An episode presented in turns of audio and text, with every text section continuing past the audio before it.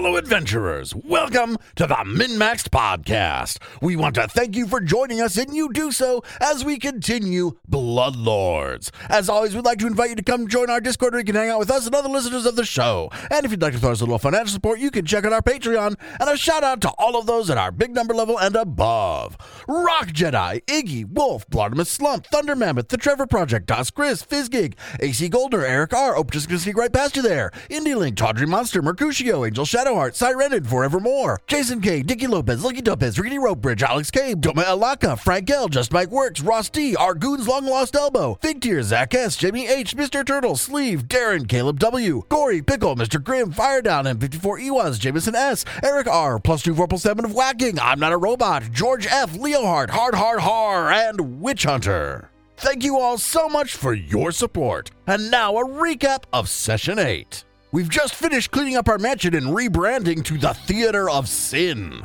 Unexpectedly, Bloodlord Haldoli comes to visit us. We receive her enthusiastically. She thinks the key we found could be to a Grey Dirge Bank lockbox. We exchange pleasantries, dinner, and info. Later, we go out shopping and intelligence gathering. Turns out a bunch of stuff from the bank got moved to Mechitar, but some say there might be more lockboxes still down in the vault. Not much info on the three fingered hand symbol, but something about a Bone Shards gang of fetchlings who stay well hidden. Loose connection at best. Also, we hit level 2. We receive a letter of summons to a temple called the Empty Threshold to meet with some stupid fucking Zon-Kuthon worshippers. We decide to agree, and the meeting is set for the next day. So the time passes, and you make your way to the Empty Threshold. The Empty Threshold is the temple to Zon-Kuthon in Grey Dirge, and it's one of the largest public edifices dedicated to the Midnight Lord in the Inner Sea region. Like most of the buildings in Grey Dirge, a good portion of the temple extends underground. Otherwise, its face, its front, is displeasing to look at architecturally. Like, there are no symmetrical angles in the exterior of the building. All the walls are just slightly off. Any adjoining surfaces don't quite match a 90 degree angle. Like, everything is just slightly off. And as you stand outside the empty threshold and you're staring at it, it's just uncomfortable to look at. Sounds about right. I'll bet everybody inside's going to be about the same. Uncomfortable to look at. Everyone, yes. As you approach the entrance to the empty threshold, you are greeted by three Kuthites, and they introduce themselves. All three of them are wearing black leather garb and carry serrated daggers at their hips. One of them is just covered in tattoos depicting beautiful creatures in terrible pain. The other two bear fresh scars, and they approach you simultaneously and they bow simultaneously. My name is Yagefka. I'm Rofella. And I'm Taket. Please, follow us, they say in unison. I do.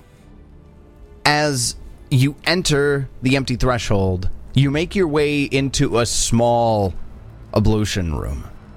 And as they enter, the two that are bearing the flesh scars go to wash away some of the blood that is obviously f- like fresh from cuts made earlier.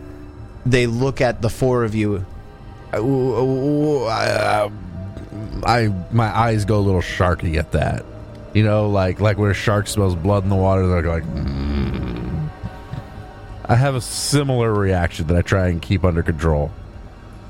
The one that doesn't have the fresh cuts, the one with the tattoos of the beautiful creatures in pain, looks to the four of you while the other two are washing. Do any of you need assistance in cleansing yourselves before you enter the threshold? You see, you take such a normal sentence, and then you have it said by a Zon-Kuthonite, and nobody knows what the fuck you mean. I'll take that as a no. Yes. and an offhanded slap to the Kuthites. Cleanse me of what? See? Exactly. Nobody knows. Are you going to rip out our souls? Who knows? Absolution comes through pain. Yes, quite. Other people's. Hmm. Perhaps we can discuss some of the self beneficial properties that you can gain should you lean into the pain of this world. I could assist you with some pain. I have myself and others of the religion to inflict that pain. If you would like to inflict it on me, you can create an appointment. We have services for that. I didn't realize you were so much like a temple to Calistria. Anyway, shall we go do this dinner? And the other two Kuthites finish washing in the chamber, and then they say, Very well. Follow. I do. I'm trying to decide if I have my idol unsummoned or not. Do you think we're going to be in combat or should I be in diplomatic mode? I'm going to say I do not have my idol unsummoned at this time. Sundrinker's away for now. Yes. You head down further a couple of chambers, and as you go deeper into the empty threshold, you can hear the clinking of chains, distant screams of all kinds, whether it's for what sounds like screams of pain to uh, screams of pleasure, and they're all at an 11. Everything gets turned up to an 11, but it's just in the distance. So it has this weird, creepy chill factor to it when it comes to, like, the environment is constant torturous screams. and then you come to Wow. another chamber. And in another chamber, there is an altar. What are they called? A stone altar with a bowl cut out in the middle of it. I do think they have a name, but There is I'm a not sure what specific that name. I can't think of it. Not Catholic enough for that. Yeah, yeah, I don't remember enough May- of my Maybe church cut some of stuff. that out. No, we're the sinners, remember? Yeah. yeah, we don't want to chase away all. So, well, I, I doubt there's too many Catholic. Maybe listeners, we do, and there probably aren't many at this point, right? Hopefully, this far into it, they've realized that this. I don't think we're all that disparaging of religion. Nah, in general. Except for Aroden. Fuck that guy. Yeah, we just hate Aroden. Oh, and, and Abadar. I also hate Zombie. Those are, those are And fake Zon-Kuthon. religions. yeah, but these are fake religions. We're allowed to fake religions. That's fair. That's fair. In this next chamber that you come into with the uh, the stone altar with the bowl carved into it, the three attendants gather around the bowl, and there is a shing as serrated daggers are pulled from sheaths, and they hold them up to their arms, and you can hear it's audible as the skin is split as they bring these serrated daggers down their arms and bleed into this bowl. oh my god, a bowl full of fresh blood. Are you kidding me? I'm a vampire. this is why I don't hang out with Zon-Kuthonites. Is there anything else in the bowl, or is it just blood? It's just right now it's just blood. Oh, okay. Ah. And and they empty the blood into the bowl and one I of put the them blinders on. And one of them get looks to through the this. four of you and says, "Would any like to join us in bleeding before this dinner?" You do realize I'm a vampire? Could we please move along? Can I bleed? Do you feel pain? No. Pass. Yeah, undead can't undead can't bleed. Do you feel pain, Lucan Hollow? I feel pain. And I don't even know what to say. I'm too flustered. Yes, So I you feel probably pain. feel pain right now by having to. Good. pain right now. Yes, it's it's like I'm extremely hungry and surrounded by food that I can't have. Please, And let's in- move along. In unison, the three of them go, "Good." I fucking hate Zon-Kuthon. God. One of the three goes and grabs a pitcher from the corner of the room, and then they wash the blood off from the freshly cut wounds. And then finally, after this just parade of self torture, they finally are led to a chamber deep in the empty threshold. It is the office of a man. So you see this man sitting at a desk. He has very, very rosy lips. He does have really rosy lips, doesn't he? He wears makeup. You see a man, living man, sitting at a desk Scars are fake. in a stark chamber filled with papers and pens and uh, also just decorating the wall here and there. There's a lash and a few other torture implements just about, you know, in case you need one. This man is decked out in dark blue robes with a white stole. He's bald, and cut into his head are cuts that look like they're stitched together in sharp geometric patterns. I'd like to make a medicine check for my like corpse stitcher background. Are these good stitches or bad stitches? Go ahead and give me a lore check on that, actually. Medicine is medicine okay? Oh, yeah, medicine's all right. I'll give you that. Uh, I get a fourteen. You can tell the stitches look like they might be sloppy at first glance. And then you take a second glance, and you notice that the stitching is actually very well done. It's just been broken and cut and restitched over and over and over again, that the scar tissue makes it look sloppy. That sounds about right. As the three acolytes lead you into this office, Ortegar, he, he looks up. Ah, my visitors, thank you, thank you, please, please. Leave us. May pain be with you, acolytes.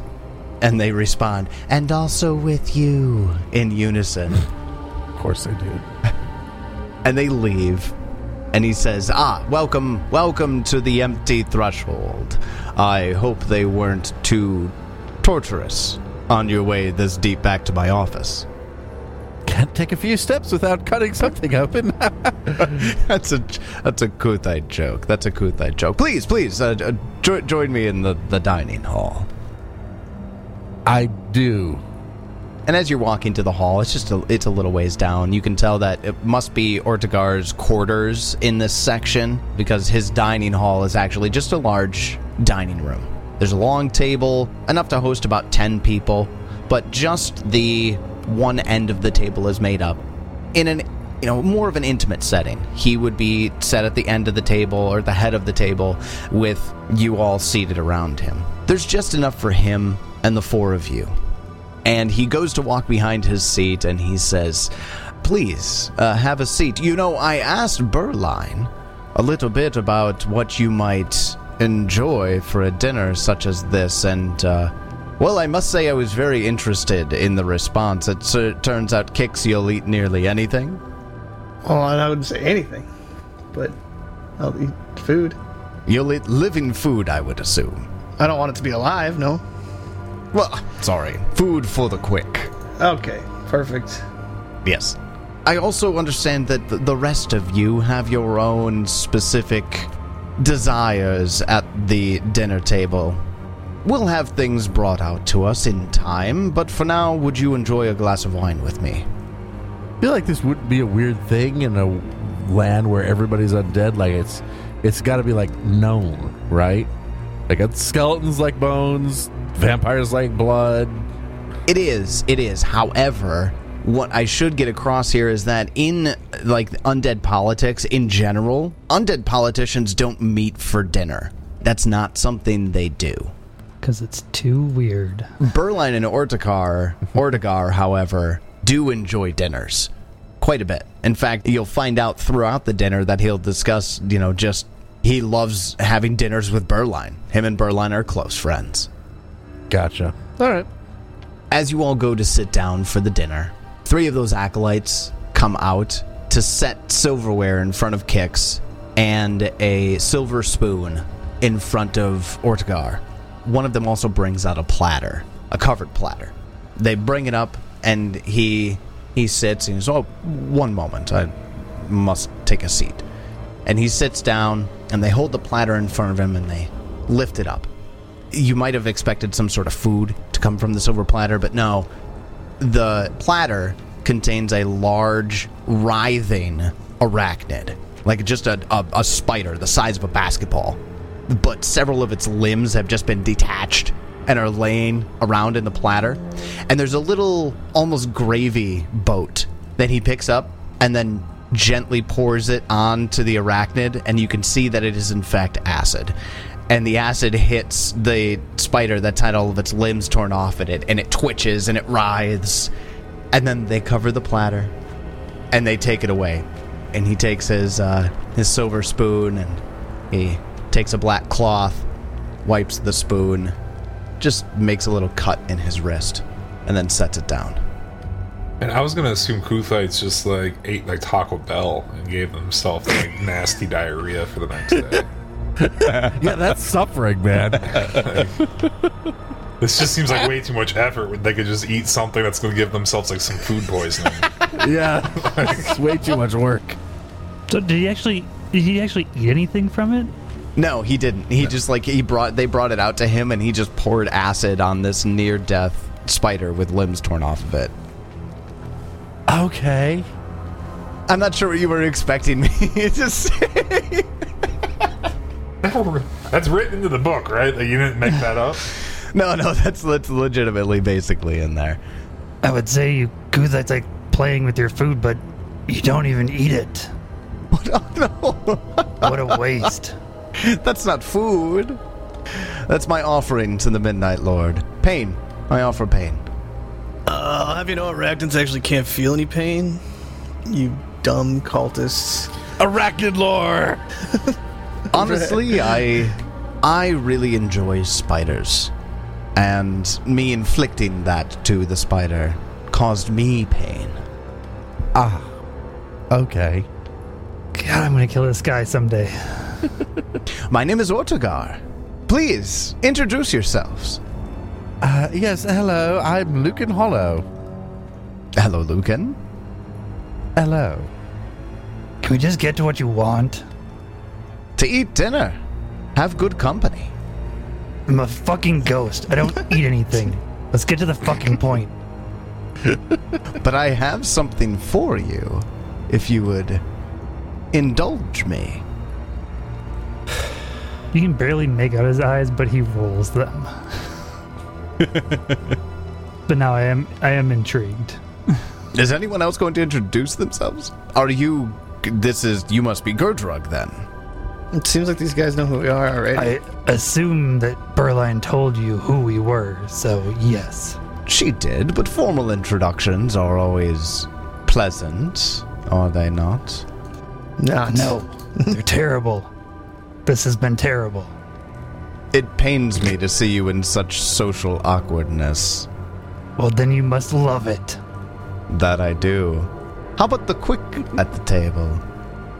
Uh, I don't know. I don't, I'm, I'm a little disgusted with the whole spider thing, so I'm probably just like, okay. Kix is just like turning green. I, I might throw up. I thought maybe that's what they're gonna try to feed me, and I was like, okay. Yeah, I thought I made this clear. You said, what do you want? My one stipulation. I wanted to not be alive.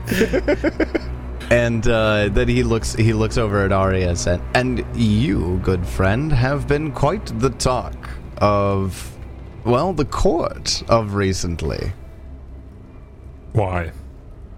Not many skeletons just show up out of the blue and Grey Dirge and preach to Zuriel the way that you do. Why, if I didn't know any better, I would expect that you and I wouldn't get along very well, We won't. as expected. Arius just sitting there with his arms crossed the entire time. With his bones crossed. He's he's not. Yeah, he's, he does not like being here. He'll just go into topics throughout the dinner. But it doesn't take very long for the meal to be served. He has things brought out that are very similar to Berline's tastes. Like everything is over the top. The food for the quick here. This is basically for him and Kix. You've got minced beef, roasted vegetables, pigeons stuffed with onions and spices, stuffed dates, buttery pasty pastries drizzled generously with honey, and other indulgent dishes. Almost would make it worth it to be there. He'll ask you at some point after di- the food is served, because at the moment it's likely just Arius and Gerdrug and Lucan sitting there watching Kix and Ortegar start to eat. Ortegar looks up at uh, Lucan and says, I understand that you prefer things to be very fresh, Lucan, as most of your kind do. Y- yes, of course. I've brought in some livestock just for the occasion. Have you? One of the acolytes escorts in a beautiful young man wearing like a sheer transparent robe who goes and kneels next to your spot at the table and bows his head. I have to assume nobody uh, the party has like watched me feed before. I've just had like cups of blood and stu- such. I mean, you're a vampire. We know what vampires do. So You expect me to be so voyeuristic about it? All right then. And uh, I will indulge of the meal offered before me. You know, as a vampire would. A tray of bones is brought out for Arius. He doesn't touch him. Oh, he doesn't. Ooh, ooh. Able to resist temptation better than Lucan. Ortegar notices this. Do you find yourself filled, Arius? Or is it just a message? No. God damn it, Tyler. Uh, I I can't tell if Arius is giving him the silent treatment or if Ted's thinking. I'm thinking, but I also just don't know how to respond as like Arius. Um, Well, it's your character, however you want him to. Oi, thanks, mate. no. I'm sure that was close. I'm sure. not feeling hungry. Understandable. I understand. You need to lose those bits of bones to require them, I suppose. And, oh, yes. Gurdrug, I appreciate you uh, humoring me for the evening with the dinner. I'll have yours brought with dessert if you don't mind. God, this guy's trying try my patience. I'd like to, I'd like to keep your attention just a bit longer. Damn you, Tyler. like you knew what I was gonna do once you told me. I would like you to tell me, if uh, if you are so willing, uh, about. Uh, Berline mentioned a few things about uh, old Ergag's farm. I understand you've done very good work for her. I'm very good friends with Bloodlord Haldoli. I can't tell if he wants some sort of like validation that he's friends with her or something. Like, good job, bud. Gurdrug won't won't give him any if he is. Yes, Bloodlord Haldoli is certainly the pillar of the community here in Grey Dirge. Yes, and we've been friends for some time. It's interesting in a city like Grey Dirge being among the quick and also having political power. We've exchanged many recipes over the years. We do enjoy dinners together. Though I will have to pay for this one later. And whatever do you mean by that? My mortal pleasures must be responded to in kind to the Midnight Lord, in equal and greater measures of pain. Ah, yes, of course. Well, you are certainly a very pious man, and I guess I can respect that. I appreciate that, Luke, and I respect you. That is a deception check. 26. And it goes off without a hitch. Oh, yeah. Perfect. Can you also give me a diplomacy check, Lucan? Of course. Like, Kix hasn't been doing a lot of talking. Is that just because Kix is scared at this table, or is No, Kix just This is fucking some damn good food. Just shoving food in his face? Got it. I've had the best food in like like the last week than I've like ever eaten in my life. Never eaten this good before. Arius, I can imagine, is just giving Ortegar the silent treatment several times, maybe just straight up not answering questions because, well, you don't want to talk to this guy. Pretty much. And Gerdrug's just been kind of gruff. Gruff. Yeah, this guy uh, basically ignoring everything he says whenever possible. So, Lucan, what kind of diplomacy check did you get here? Pretty good one. 27. 27. Okay. After your conversation, you get to where, like, Ortegar finishes and even Kix. Looks like he's slowing down a little bit. He's still going, but he's just moving a little slower. Ortegar uses his this black napkin that he's had with him and dabs his face, puts down the silver spoon that he's been both equally afflicting self harm and enjoying his food with. He says, Your conversation has been just wonderful, Lucan. Thank you so much for joining me for this dinner. I see that you enjoyed yourself, and he looks down at the uh, the body that's just lying on the floor. Also, this blood stains down my new uh, fancy clothes. I do have to ask, do you have a way to get that out? Well, of course, darling. That's what prestidigitation is for. But, you know, for us vampires, it's almost like part of the accoutrement. Ah, But you just leave a little behind, just so everyone knows. Ah, a subtle hint. I like that. Exactly. Well, I've so much enjoyed our time, Lucan, that if you would like, my acolytes are, well, they know a few spells that they could teach you that are uncommon to those spellcasters who usually practice the arts. They are a little Kuthite in nature, I must admit. Well, if you are willing to present them, I'm certainly keen in learning. Glad to hear that. We'll have one of the acolytes speak with you on your way out. Yegefka has seemed to take a liking to you. I'm sure they would love to speak with you again. It was riveting conversation. What riveting conversation. Now, please, you must forgive me. I do not want to seem ungrateful for your hospitality. But what was the point of this dinner? Surely you must be a busy man. Very much so. Why are we here? Perceptive, Mr. Hollow. I do hope that you've enjoyed your food, but uh, let's discuss those matters that I've brought you here to discuss. I recently learned of an apparent plot to introduce some strange substance, poisons perhaps, to Geb's food supply.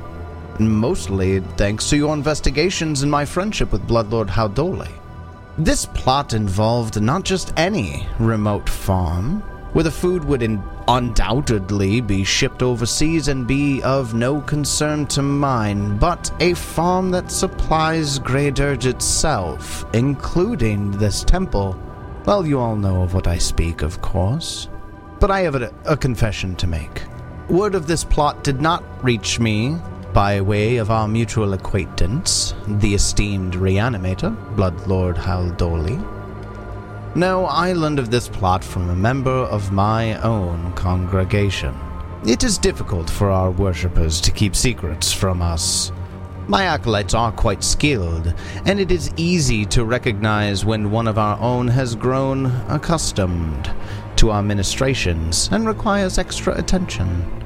One such congregant is a man named Dakramat. He is also a member of a Grey Dirge gang called the Bone Shards. We've long known Dakramat worked with the Bone Shards, but it did not concern us. It is a pathetic little group, little more than struggling ruffians, unworthy of our attention. Or so I assumed.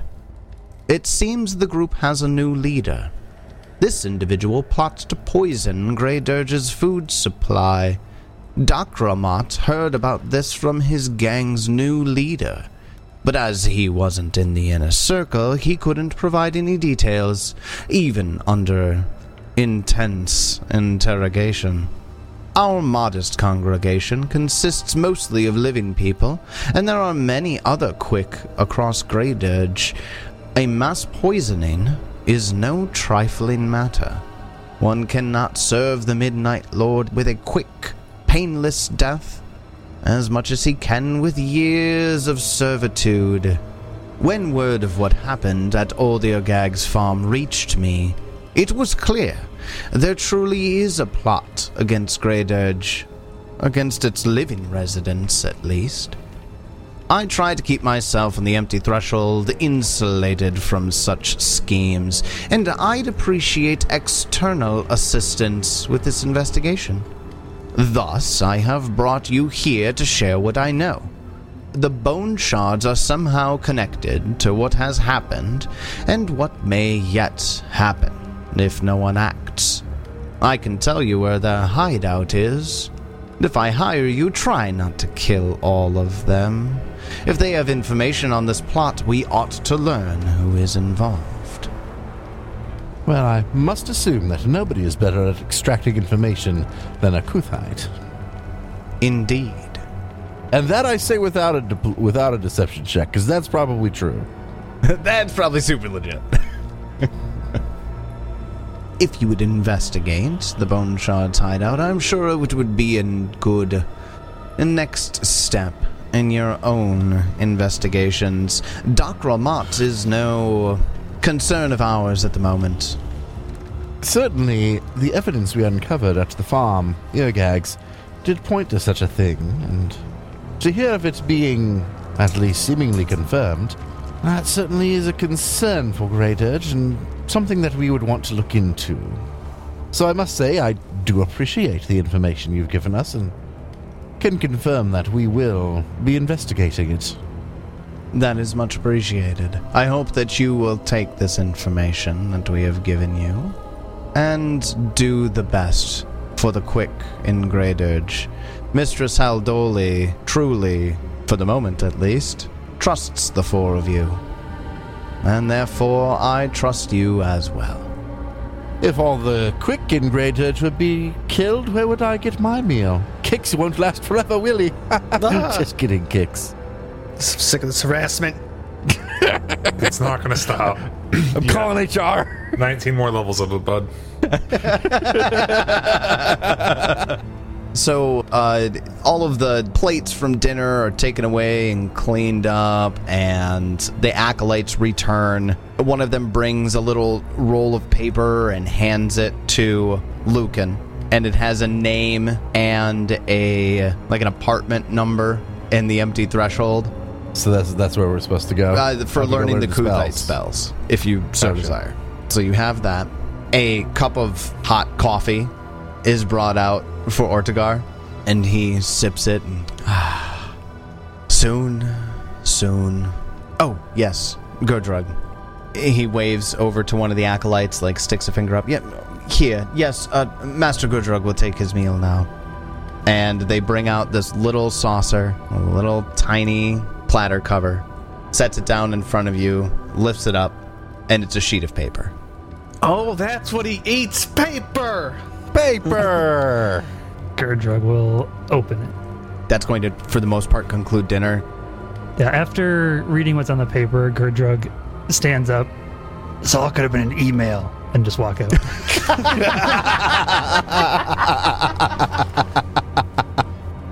After you've agreed to investigating the Bone Shard's hideout, no real exchange of coin or goods was had. Only that somebody has a tip for you, and it's the closest thing you have to actionable, something you can do, a place you can investigate in regards to the poisoning. Without a doubt, Berline might want you to act on this. But do you go to her about it, or do you just act? No, we're just going to act. We, we've already been charged with this as a task. We don't need we don't need to run to mommy every time it's uh, time to do something. We can show initiative. I want to show initiative. Then do you go that night after dinner to the Bone Shard's hideout? I haven't used any spells. Yeah, this group is a group of action. So we're going now, then, right? I assume. Works for me. Arius, Kix. Good to go. Let's do it. I'll bet they have brains, Kix. That's something I can do. I know. Be interesting to see you actually do something. Let's oh. go. sorry. I'm sorry. I'm never giving your Eidolon a move ever again. No, what have I done? That's right. You're a teamwork character. Oh no. Don't piss Kix off. I'm just a. Don't piss off, Kix. It goes he both won't directions. aid you anymore. yeah, you won't get aid anymore. That's the most passive aggressive fuck you. All right, so Ortegar does provide you with directions to where he knows the Bone Shard's hideout is.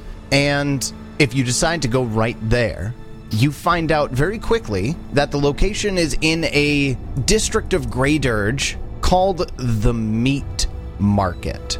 The meat district, you said. The Meat Market. district. Meat market. Go ahead. Does anybody have a lore on Grey Dirge? I've got society. Just the society will work here. Uh, I mean, I literally have Grey Dirge. If that gives us better shit. Lore Grey Dirge would be Yeah, the better. usually they give you lower better. DC. Mmm, skills. Grey Dirge. It's a 19. So, Kix, you are well acquainted with the meat market, but uh, in a different way than most of your party would be aware of it. This relatively poor neighborhood largely contains dismal residences for Grey Dirge's quick. In fact, the meat market would probably been where you were holing up in a hovel, maybe packed together with some friends or people from the bank if you had them. But in the meat market, there's rumors among the quick. Rumors that tell of abandoned flesh rendering sites buried beneath the district.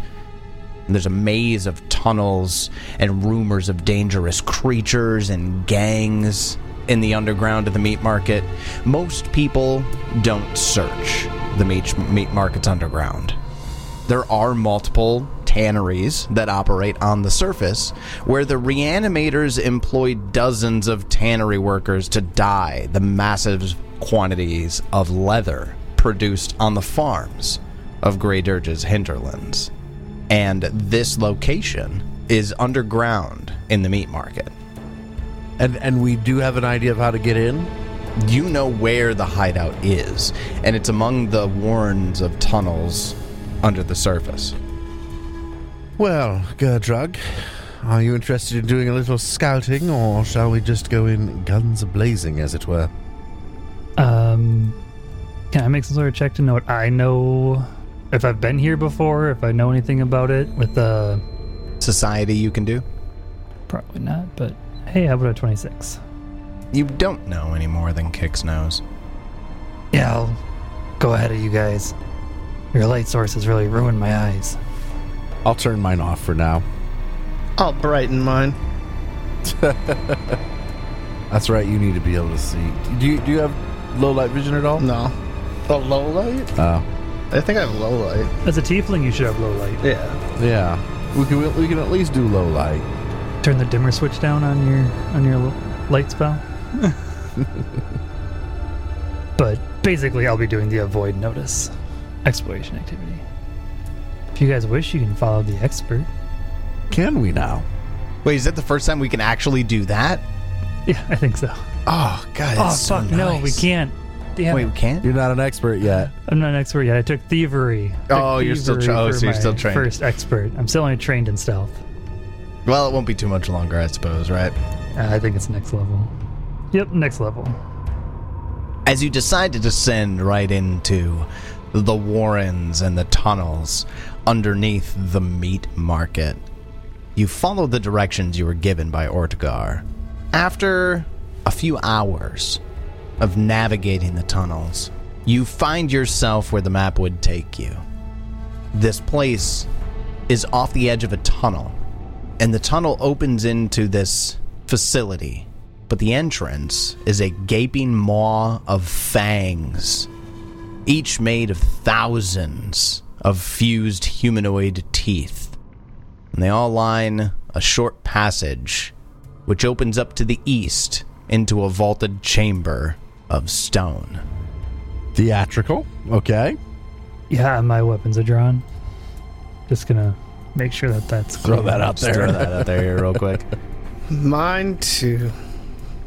Damn it, you're just like uh, Coral. You're always like, yeah, mine too. Yeah, yeah. Mister My doesn't weapons. actually have weapons. So Coral could actually, Coral could actually murder someone with her fists. so there's nothing to the left. There is nothing to the left there now. Okay. How far ahead do you want to be, Gurdrug? I mean, how how much light do you have? A lot. There isn't a dimmer switch on an ever burning torch. I will go to about there. And I'll wait back here with my light. Gurdrug, you look into this cavernous chamber. Oh, what a sick looking map. You see that at the entrance here, the walls and floors, and even the ceilings of, like, say, the short passage are predominantly stone. But the number of bones embedded throughout the area is staggering. There are no lights that are prevalent throughout the chamber. You can see clearly through, obviously. You do see a uh, flickering light in the distance in one corner of this open chamber. That's a bit further. You would need to enter in to see anything else. I'll just kind of step back in the light and gesture him to move forward a bit. And I will move in, kind of staying on the right side, trying to be a farther away from that light that I can see. Got it. Gurdrug, as you advance a little farther, you see that just beyond the entrance, there are f- the skeletal remains of four people, and they sit propped up against the walls where the passage widens into the larger stone area. There are two on either side. Each wears a simple leather skull cap strapped tightly beneath its jaw. Can I make a perception check to see if they're gonna all of a sudden move? you can give me a stealth check as your initiative because as you enter in and Lucan and Sundrinker follow in behind you, the skulls begin to shake and wiggle a little bit, and then the teeth start chattering and they leave the skeletal bodies that are leaned up against the wall and they lunge forward to attack. Wait, the teeth are attacking us? Uh, the the skulls. Okay. And the skull's jaws are like strapped with a leather strap. Here, I- I'll show you the token. It'll make more sense when you see the tokens. Sounds adorable, to be honest. That was the move up a bit motion, not the move all the way up motion. Sorry, but we're only level two. We've only done a few dungeons, but we're not coordinated yet. Arius, there's a bunch of skulls. Maybe you can find one that's more handsome than yours. No, it's impossible. Just, re- just replace it. No, mine is the best skull. That poor fairy would have loved this place. So, at the top of round one, as those chattering jaws begin to click and the teeth chatter, you can see that those leather straps are actually holding them down to the skeletons that are along the floor and the wall here. And as the chattering gets louder, you realize that this may not be necessarily a physical threat as much as it is a potential alarm system. And the skulls are about to go a chattering. Gerdrug. How interesting. at the top of round one, it's your turn. I take a five foot step forward, and then um, I will attack skull the skull directly to my south. Because I used stealth as my initiative, I get a surprise attack, which means he's flat footed to me. All right. Uh, how about a 28? A 28 is a critical hit. 23 damage. 23, and they are not immune to critical hits. There is a little bit of resistance to your damage, but not enough to stop you from just slicing the spine from the skull and then cracking it open with another slice. And it stops moving and click, click on the ground. Well, um, there's another one within five feet of me. It also has not gone yet, so it is also flat footed. I swing at it with my plus one dog slicer. I use a hero point because I rolled a natural one. I get a two instead. Uh, oof. Total of seven will miss. I'm dead. One of the chattering jaws to the north, you can see, begins visibly fighting the leather strap that it's on to try to chatter. And it's going to make a flat d20 check. Gets a 9. The leather strap that's holding it in place is holding it in place very well. However, it does give it an easier purchase on the chattering. It uses all three actions to chatter loudly, and its sound click, click, click, click, click begins to echo. You don't think it's loud enough right now on its own to do much, but many more of them start joining, and it could alert somebody deeper within. Kix, it's your turn. I'm going to cast a spell. I'm going to target. Looks like it's not showing me what number that is, but that one. The one farthest in the top right, across from Gurdrug. And then. Uh, oh, 15? 15 hits. I throw a random bone telekinetically across the floor with the 10 bludgeoning damage. The 10 bludgeoning damages bypasses it, its resistance, and the bone cracks right into the skull and smashes it. And I will end my turn with a aid from Recall Teachings. Then that takes us over to Lucan. It's your turn. Oh, I don't know how best to do this. I want to try and kill him before anything happens, but don't know if that's really going to be possible. Kix just killed the one that started chattering, so neither of the other two have started yet. And if your vine can do bludgeoning, just bludgeon them. I move, yeah. Sundrinker moves into the area and will attack the one to its south using a vine lash. The one next to Gerdrug, all right? That's the one I can reach. Oh, should I go after the other one? But that's the one to go next. Not that I would know that. That's probably a little metagamey. I mean, they're all starting to chatter. You can see one of them's further along than the other because you're heroic and you p- perceive those types of things. Okay. It's our table, David. It's the one I'm going after because it's it's the one that I would really sense. wished I could get in a place where I could hit both of them from 10 feet away. I just can't quite. What do you mean? You're You in range are. of both of them right now. With reach? Oh, I am, aren't I? Yeah. Ah, how wonderful to have reach. Uh, so yeah, we'll attack that one to the south first. I get an 18. 18 hits. I will deal it seven bludgeoning damage. Okay. And it takes all of that damage, but it is not quite enough to destroy the skull. It leaves a big crack on the side of it. You can see it's just barely ready to fall apart, but that jaw still starts chattering. All right, swing again with an 18, An 18 hits. and we'll deal it an additional nine bludgeoning damage. That 9 damage is enough to silence the chattering jaws. I'm done. Then that takes us over to Arius. It's your turn. I wasn't paying attention. What's this thing's deals? Can I just go hit it? Yeah, just go hit it. Just go hit it. Try and kill it before it starts chattering. Okay, that's what the chattering thing was about. Okay. First action. I move 15 feet up to the well, the last enemy. Second action, I will go ahead and take a big old swing. Old. Just good Kix is doing something. Oh, I'm just. I'm gonna aid his attack with a 26 for a critical. That's a. Second level, is that critical? That's what I have to check.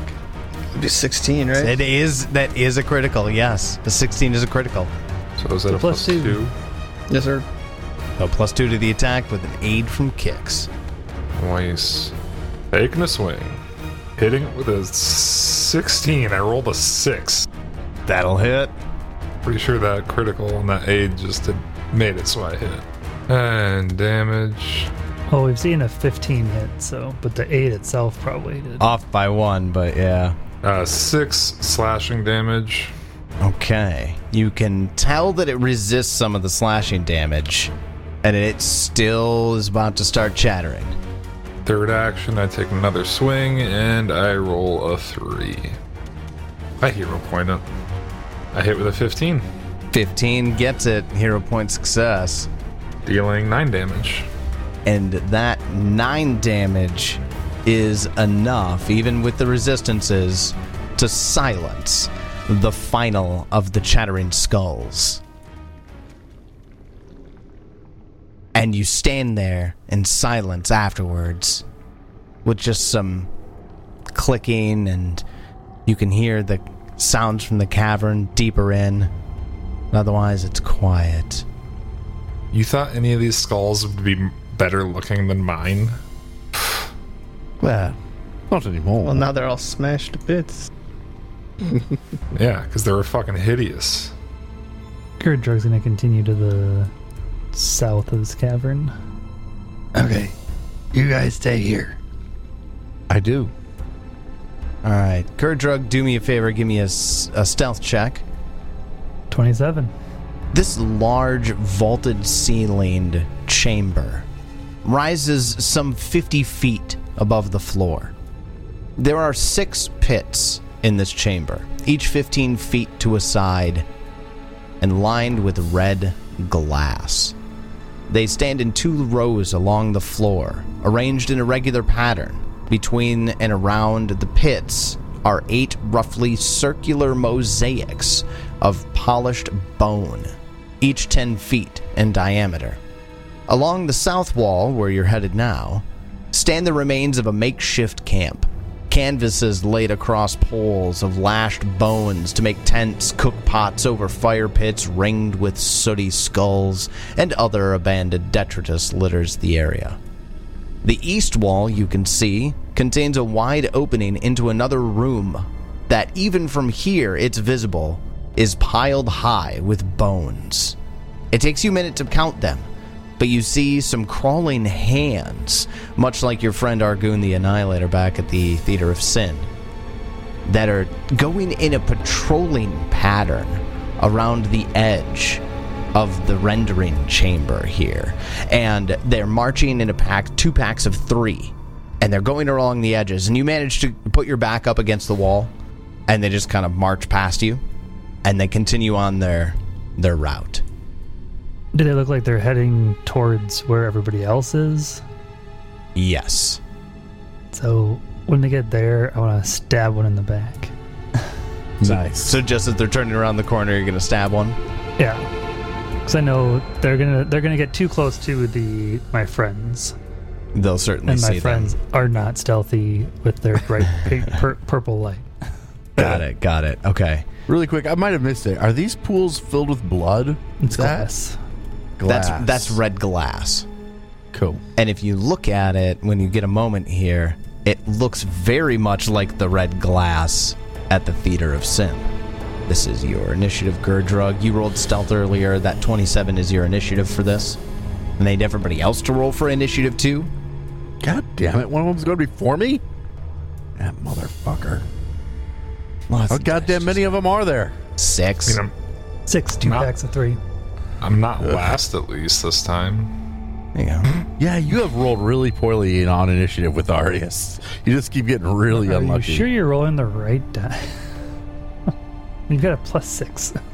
Yeah, like it's not like your plus is bad. You just keep rolling really badly on it.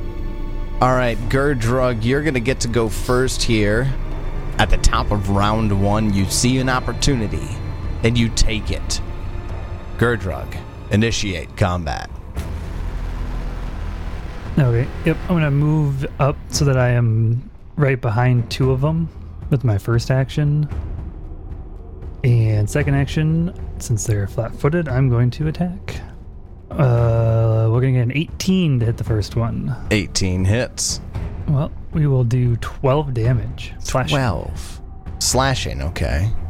Just as it's crossing by, you quick cut it in half.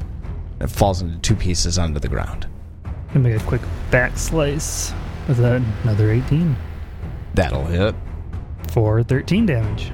That 13 damage does the same for the one that passes by. Just cut two of them down. And the third one, we'll see if it even gets a chance to react. Taking two down at the top of round one. After Gurdrug gets Kix, give me a perception check. Does the third hand even realize that the two fr- friends behind it are dead? We'll see on its turn. Not very perceptive with an eight. Kix, you don't even know anything's going on. I mean, you can keep me at the bottom because if you say I didn't notice anything, if none of the guys in front of me are reacting, I'll just hold off. So Kix delays. Lucan, you're a little closer, but do you notice? Give me a perception check. Perception check. I get a 22. Well, you see Gerdrug cut these two down from the shadows, but only because their bodies cut in half and stop walking forward. And you notice one crawling hand just continuing on, about to pass right in front of you. Well, I'll start by moving a little bit. We'll get over to where I can kind of see what's going on. That's my first action. Then action two and three, I guess I will act together and cast electric arc at that guy. Okay. Reflex save, please. He gets a uh, 20. Ugh. Well, that's a success. He'll take half damage from my zappy zap, so that's two damage. Okay. And then with their action from my act together, Sundrinker moves up. And Sundrinker can't take any further actions, correct? Nope, that's it. I can only move up. Actually, I'll be right there, next to Lucan. Well, Kix, you see him attack something. Whoa, what's going on? I move in. Kix goes. After Lucan? Eh, After Lucan Kix. It's a goon. Oh, look, a crawling hand. I befriend it. We will throw some more bones. 17? 17 hits. I have a feeling there's always going to be bones. Seven bludgeoning. Seven bludgeoning damage is enough to flatten the crawling hand. Then, after Kix, takes out the group that was patrolling the early part of the rendering plant, that takes us over to the remaining group. So, the other three crawling hands spend their rounds moving on their patrol. Damn, they move so fucking fast. Sorry, that was just surprise. They move fast. At the end of three actions, you can see clearly that these three crawling hands, they're, you know, marching along with their severed stump hand things, and then they stop in startlement. And then with their third action, they start rushing toward you. Oh, I thought you were going to have a Voltron. they, they clip their fingers together to create a foot long, a foot tall foot hand creature. No, they are they are able to let's see, gets into Arius's space, gets right next to Lucan and Sundrinker, and then the final one just comes up right behind. So these three have recognized that you are attacking or that you are invading, and then the one gets right up in Arius's square and starts beginning to climb his skeleton legs so that it can start doing damage. Arius, bottom of round one. Someone's crawling on you. It's your turn. Yeah, fuck that thing. I try to murder it. Die, obviously. 26. That's a critical hit. Uh, 23 damage. The tip of your your sword catches this thing right in the palm, and it just flings across the facility and splats onto a wall. Falls down. It's dead. And I'll take a step to the east and take a swing at another one that was going after uh, my friend, Lucan. Thanks. 15 to hit. 15 hits. 13 damage. 13 damage is enough to slice this one before it even gets to Lucan square. Uh, that's my turn. Well, then, after Arius clearly saves Lucan's life, Gerdrug, it's your turn. At least my outfit. Uh, first action will be to move up next to this last hand. Second action, we will just take a swing at it. We don't have flanking, or it's and it's not flat-footed at the moment, but is what it is. We're still gonna get a 24 to hit it. That's going to be a critical hit. Jesus. Uh, 13 damage. You gotta just come in here and just wreck everything. Just Gerdrug comes up and just cuts this one down before it even gets close. Also, saving Lucan's life. Sorry, outfit. I'm I'm getting the two things confused. Same thing, same thing. I'm picturing the Pam Beesly meme from The Office where corporate needs you to tell the difference between these two pictures. One says Lucan's life, and the other says Lucan's outfit. Same, They're same, the same picture. picture. Yeah, that's fair. Well, that's the end of that encounter. All of the crawling hands on patrol have been eliminated. With ease, if I might add. Startling ease. I mean, had 8 health.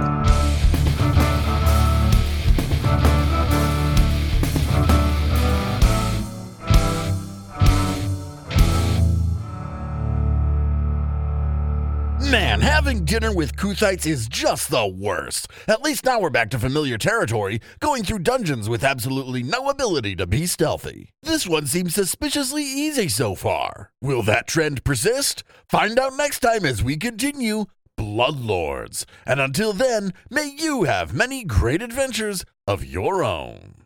It's your turn.